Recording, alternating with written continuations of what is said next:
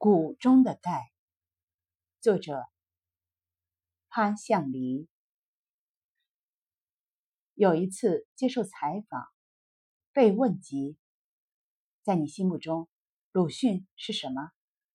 我答：“鲁迅先生是水中的盐，谷中的钙，云中的光。”这个评价若是放在唐朝，诗人中有人配得上吗？我觉得有。刘禹锡，刘禹锡和柳宗元并称“柳柳”，他们就是永贞革新的骨干八司马中的两位，也因此同时同步的被打压，反复而长期的被贬谪。刘禹锡先被贬为朗州司马，后调为连州、夔州、河州刺史。和柳宗元的愁苦抑郁、内敛隐忍不同，刘禹锡性格爽朗倔强，不平则鸣，敢怒敢言，从不低头，从不绝望。他似乎具有从逆境中获得反作用力般的能量。被打压的越厉害。脊梁挺得越直，环境越黑暗，内心的光焰越亮。这样一个人，令人惊，令人叹，令人敬。强者首先是一个正常人，逆境中当然会有愁绪。他在回答柳宗元的诗中写道：“归木并随回雁尽，愁肠正欲断垣时。”当然，更会有对那些居心险恶的宵小之辈的愤恨。长恨人心不如水，等闲平地起波澜。但是仅仅如此，他就不是刘禹锡了。刘禹锡更强大、更宽阔、更坚韧。对于政敌，他更多的是轻蔑、讥讽和嘲笑。被贬十年之后，第一次被召回长安时，他毫不隐晦对敌人的鄙视和讥讽：“紫陌红尘拂面来，无人不道看花回。玄都观里桃千树，尽是刘郎去后栽。”满朝风光的新贵，不过是在把我排挤出去后。才小人得志罢了。此诗一出，他和伙伴们立即遭到打击报复，再次遭贬。刘禹锡一贬就是十四年，期间经历了四朝皇帝，才被再次召回。到这里，我耳边不禁想起《红楼梦》中宝玉挨打后，黛玉含泪说的那句话：“你从此。”可就改了吧，黛玉这么说，其实是很纠结的。他自己也不知道究竟希望听到哪一种回答。不改吧，不知道还要吃多大苦头；改吧，委屈了人不说，高贵的性情渐渐泯于众人，又是何等悲哀。刘禹锡如果为了保全自己，就此改了。也很正常，不过他的读者心底又难免不希望他如此明智。刘禹锡用行动做了回答。十四年后，这个硬骨头活着回来了，一回来，马上又去了惹祸的玄都观。去就去了，还写诗吗？写，就是。再游玄都观，这回他懂得含蓄，不惹是生非了。怎么可能？他不但在诗前加了小序，原原本本记述了因诗惹祸的经过，而且嬉笑怒骂的更加从容。百亩庭中半是台，桃花尽尽菜花开。种桃道士归何处？前度刘郎今又来。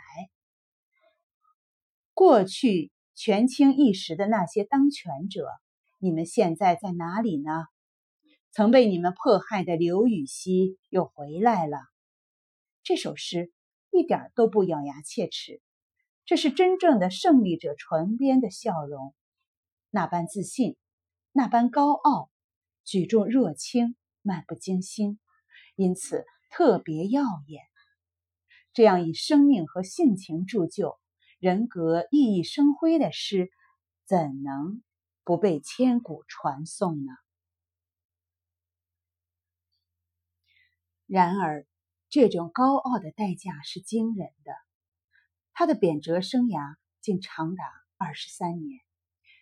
白居易也为他鸣不平：“为我饮杯添酒饮，与君把箸击盘歌。诗称国手徒为尔，命压人头不奈何。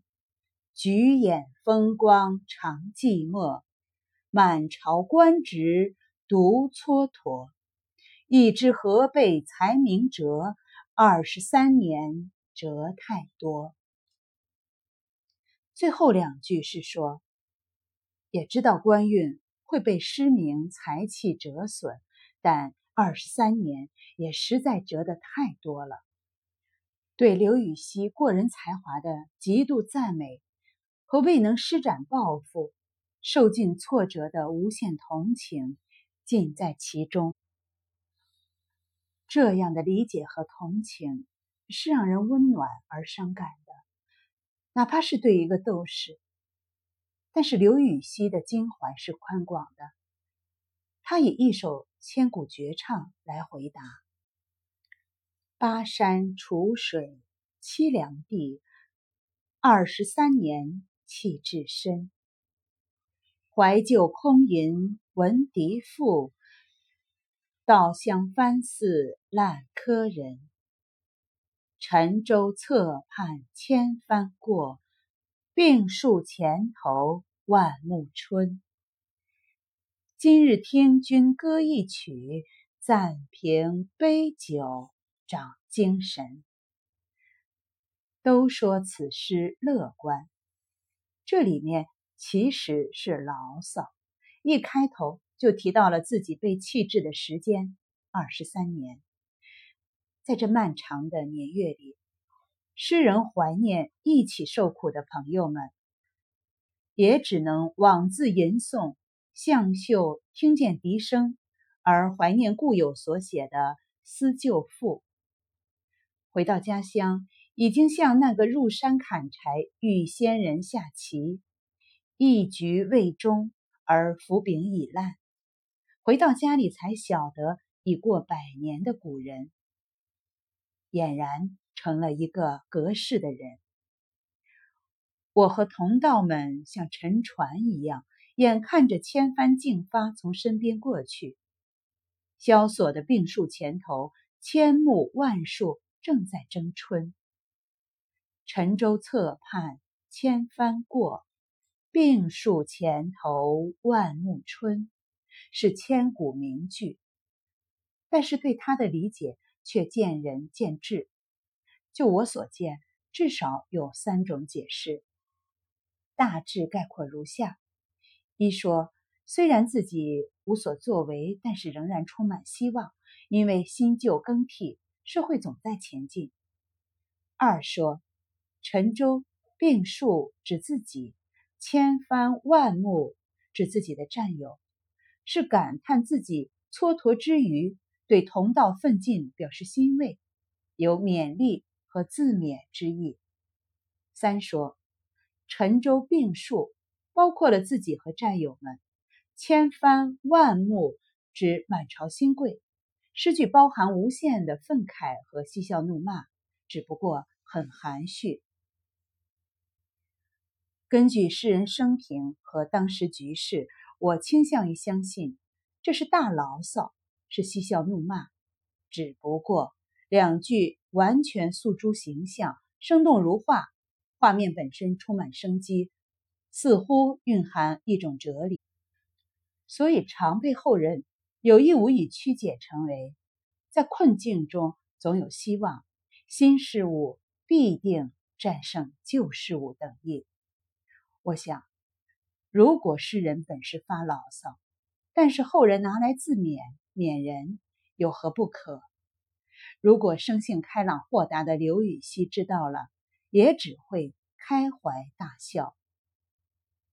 最后，诗人说：“今天听了你为我而歌的一曲，我们共饮几杯，忘却忧愁，还要好好振奋精神呢。”将白居易的无奈、郁闷变为豁达明快。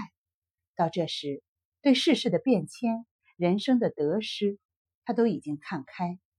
道义和品格的胜利，击退了现实中的挫折和苦难。它不再是彩云易散琉璃脆，而是在云般高洁、琉璃般剔透的同时，长出了硬骨头，经风雨、抗击打。这样的强者，给诗人的称号，给民族的人文骨骼添加了硬度。